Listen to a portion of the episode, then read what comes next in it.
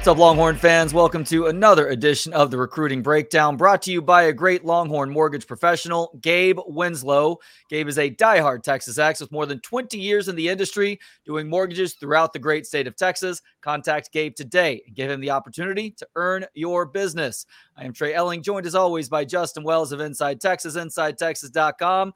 Justin, we are on the eve of National Signing Day 1. How excited are you right now, my friends? Well, you know, at this stage with the early signing period, I think some of it's a little anticlimactic.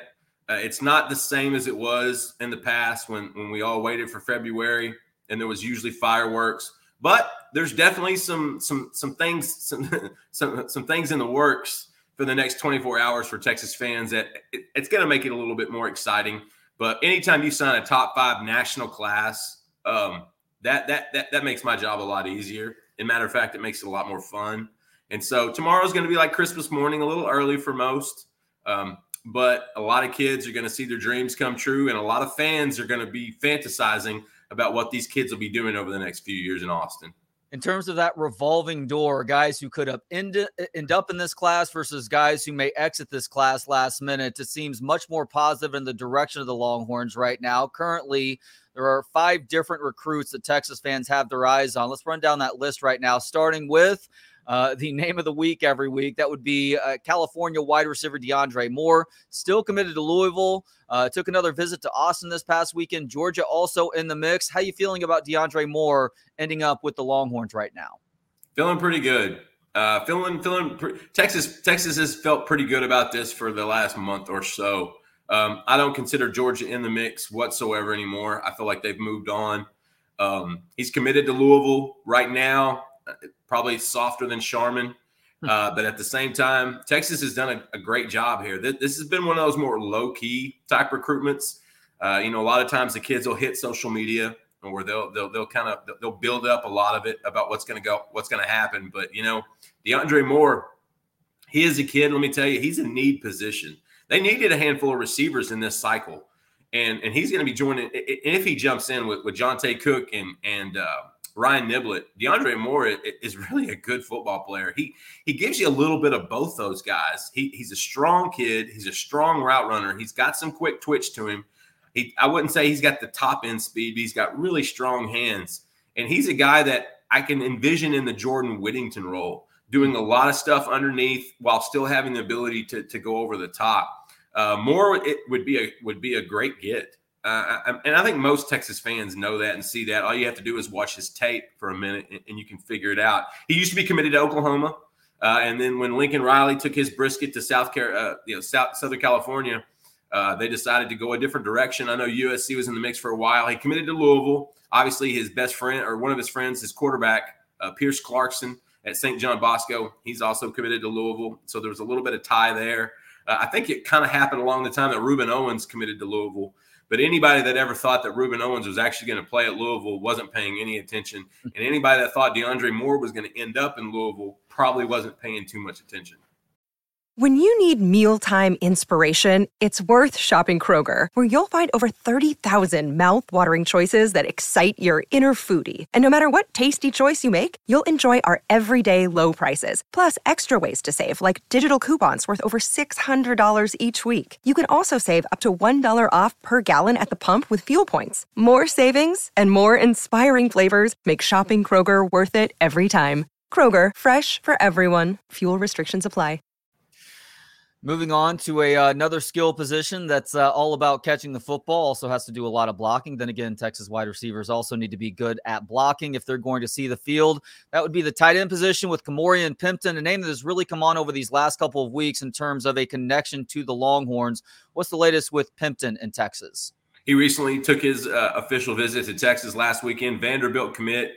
So you know he's going to qualify. You know he's a bright guy. He's one of those late senior evals. If you watch his tape, he's played more receiver than traditional inline tight end. He's at least 6'6", about 205, 210, maybe even 220 pounds. He's a big kid that's got an incredible frame. But he's one of those senior evals that popped up when North Crowley made a really strong run this year. They've got fellow Texas commit linebacker Samaje Burrell. And Pimpton, they kind of identified him as a guy they really want. And which is, it's interesting, Trey, because they have two commitments at tight end already in this cycle. Will Randall out of Isidore Newman down in New Orleans, Arch Manning's teammate. And then Spencer Shannon, the tight end out of Mater Dei out in California. And so, but Randall's coming off of a knee injury, and Shannon's probably more of your traditional inline type guy, whereas Pimpton can do a little of both. I think he's more of your flex in that tight end role. This is one that he's just one of those kids that you just don't pass on. Even if you're full, the job of these coaches these days, especially in the portal era, is to stock their roster. It's to churn the bottom of it in a professional style. And I think that's what you see with Pimpton. This is a kid that you just don't want to let go. He's a kid that can do a lot of different things. I think he's going to take a little while to get adapted to a traditional role at tight end. But you want to bring in talent, and Pimpton has tons of it. He was tremendous for North Crowley this year. Like I said, he played a lot of outside receiver, and his movements for his size are a little scary. He has definitely got some twitch to him, and that would be like Moore. This would be a kid that you just don't want to pass on if you're a Texas coach. You see the upside, you see everything that's involved. Like I said, the fact that he's committed to Vanderbilt. You've got an intelligent young man with a bright future. If Texas can pull him off, and I feel like they can, I think he's just another big piece. I mean, this is a guy that with a shot put of 54-10. I mean, that's incredible for a tight end to pull something like that. And so Pimpton is definitely a major target 24 hours before signing day. And I like where Texas stands with him right now.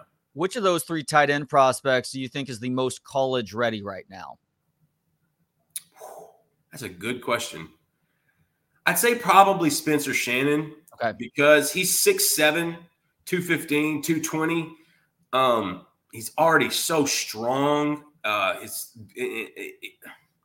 say probably Spencer Shannon. I feel like all three are redshirt worthy, especially going into next year, where Texas seems like they're pretty solid in the upperclassmen with tight ends, especially with Jatavian Sanders returning.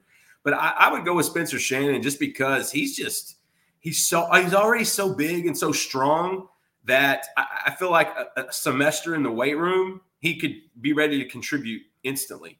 And this is a kid that he's got a great recruiting story. This is a kid that grew up as a top line baseball prospect. Can you imagine this dude on the bump, on the hill, coming down, throwing a fastball? But somewhere in high school, he decided that football was going to be his journey. He decided that football was going to be his way to go on in life. And then for the most part, the Pac-12 were the only teams around him. Washington, UCLA, Oregon, those were kind of the teams in the mix. Texas jumped in. He took a visit. That thing was over before it started. Out of all those three, I know Randall's definitely going to have a red shirt. He's just now getting back into his rehab.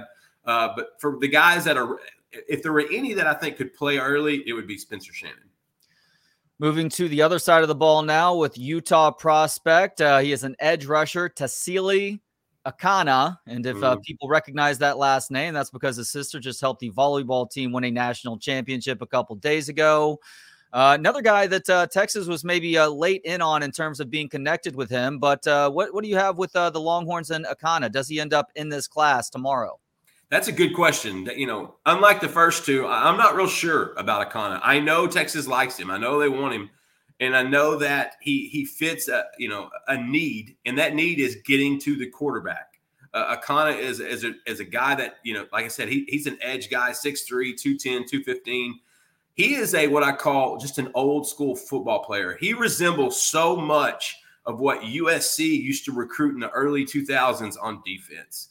He's that guy that he brings hat for a living. He hits. He's like a truck, and he's got some athleticism to go along with it. And so I think he's a special kid. For the most part, I think people thought when Colton Vosik flipped from OU to Texas that they may have been done at the edge position. But like I said, you're in an era now where you have to stack the roster.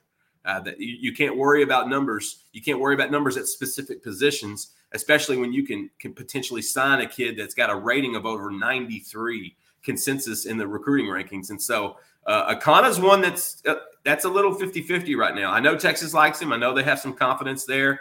It's just going to come down to what his decision is in the morning. But I do know that if you see him on this list as a commitment and signs in the morning, be really happy, because this kid, this is one that I think could come in and play pretty early. I don't know about, he's one of those that sets the floor really well. His ceiling is really undetermined right now, but if he is setting the floor for your edge backers with Billy Walton and with Darian Gillette potentially, that is what you call a haul. That is, adding Vosik to the mix. Akana would make the edge position. It would make Jeff Choate and Pete Kwiatkowski look really, really good to nail this guy on the last day. Another guy that I'd be really happy if he ends up with the Longhorns is Georgia defensive back Tyler Scott. He is 6'2", big for the cornerback position, but we've seen this staff work well with those bigger cornerbacks. This is future at another position in that secondary, perhaps. Right now, he is a cornerback. Texas going up against a couple of SEC schools to try and win out on his services. Auburn squarely in the mix. Tennessee trying to make a run right now. How good a chance does Texas have in ultimately landing Tyler Scott tomorrow? Scott really had a great weekend. He really enjoyed Austin. He was really excited. I got to catch up with him a few days ago, and he really loved what Austin had to offer.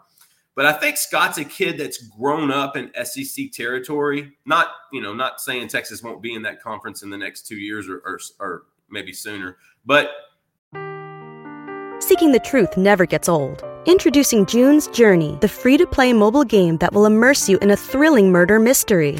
Join June Parker as she uncovers hidden objects and clues to solve her sister's death in a beautifully illustrated world set in the roaring 20s. With new chapters added every week, the excitement never ends. Download June's Journey now on your Android or iOS device, or play on PC through Facebook Games. He's just grown up in that region. And I think Auburn is one you have to really look out for. And I think they're coming at him pretty hard. And Tennessee, if you've watched Tennessee in this cycle at all, you've seen that they've gone in and got some really good players, some really good talent, including one of the best quarterbacks in the country in Nico Amaliva. And so Tennessee's recruiting really well. I think Texas is playing a little behind in this one, even though they had a great visit. Even though Scott would come in at a need position, I think he's got the versatility to play corner, nickel, and safety. At 6'2", he's that wiry kind of NFL prototypical type, DB, and he's got some really good film. He's the 1 3-star that you watch tape and you think, no, that's not a 3. He should be rated much higher. I like how Texas got in the mix. I like how he's involved there. I just don't know. I don't feel as strongly about him ending up in this class as I do the other ones we've talked about so far. That doesn't mean they're gonna stop. I know Coach Joseph's gonna still put it on. I know Coach PK and those guys are still gonna. And also Tashard Choice, he's also involved in the recruitment. They got 24 hours to see if they can change his mind. But right now, I think Texas is a little behind Auburn and Tennessee. And finally, we have Waco Conley athlete Jelani McDonald, projects as a linebacker at the next level. Hearing some different things with regards to whether or not he might end up in the Texas class, if the Longhorns even have room for him. What's the latest with Jelani McDonald in Texas? This was a kid like Pimpton that was one of those really good senior evals. One of the best athletes in the country, Trey. This is a kid, 6'2", 205 pounds. I went and watched him. He played quarterback for Conley. And then in a few games, he would play corner, or he'd play safety, or he'd play outside linebacker. And he's actually a really good quarterback. He is a scary athlete, and he is the quintessential type kid that you've got to have one or two of those in every cycle, because you don't know exactly what – I mean, he's probably an edge guy. He's probably an outside linebacker, but you still want that type of athleticism. On the basketball court, this kid averages 20 and change every night. He's on a state-ranked basketball team at Conley. He was won the gold in track and field last year in the long jump at Conley and 4A. And so, McDonald just does a little bit of everything. There was a little bit of worry that there would be room in this class for him. As we've learned over the last 24 hours, it looks like there will be room if he potentially wants to jump in the mix. Now, the thing to understand about McDonald is he's not announcing until January 7th. I talked to him yesterday. He's going to sign tomorrow morning, but he wants to keep it really low until he can announce at the All-American Bowl on January 7th. And so that'll be one that Texas fans after signing day get to pay more attention to. You'll learn more about him. And I can't wait to see kind of how he looks in the Army. I mean, in the All-American Bowl type of the practices and things of that sort.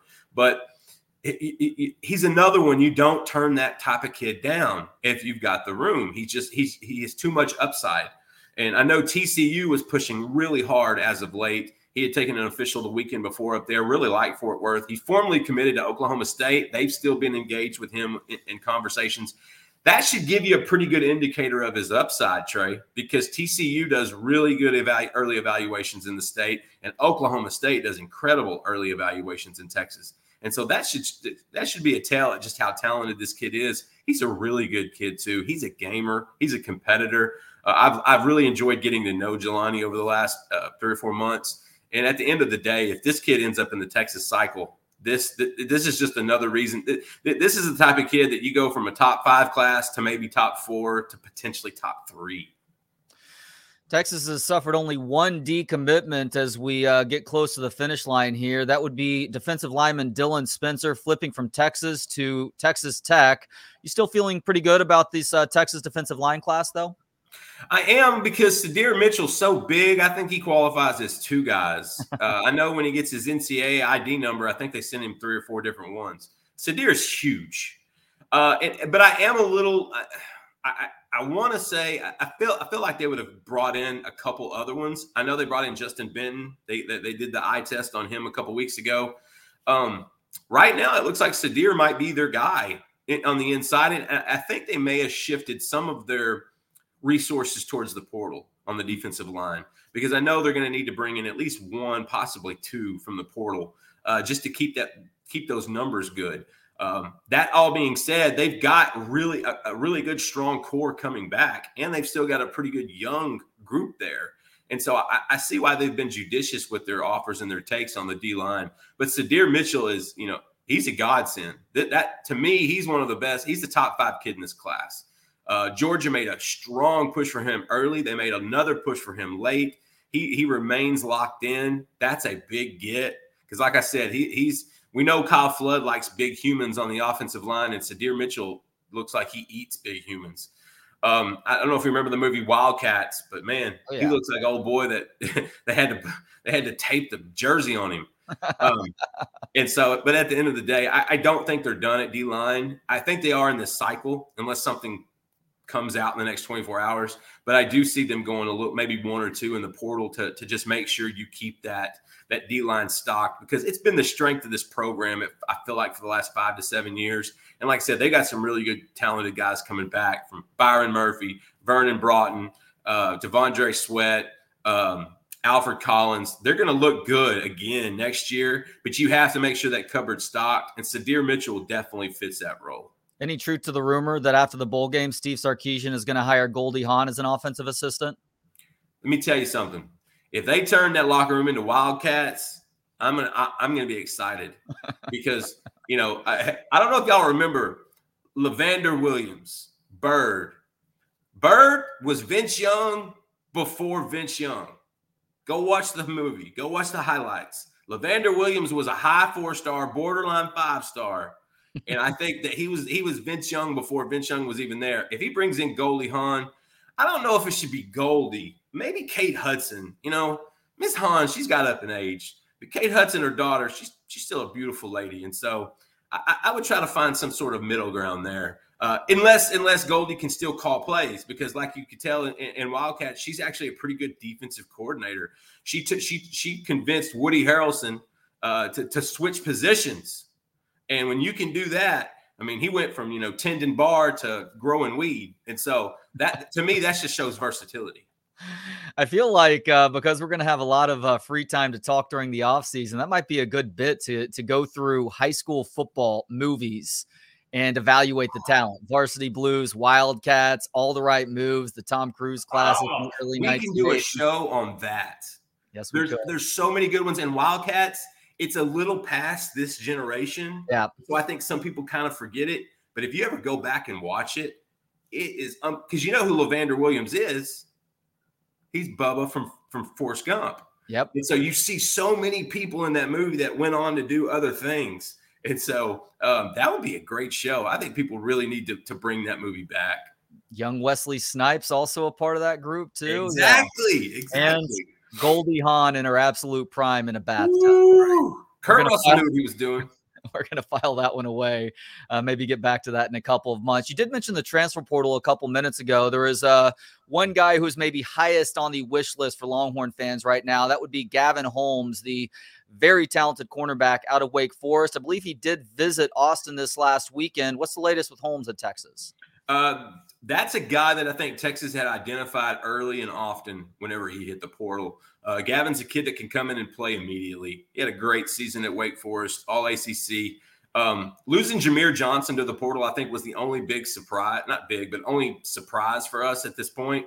And you want to fill that spot in because I think Jameer was going to be really good depth next year. Gavin can do that, if not even better, at a higher level.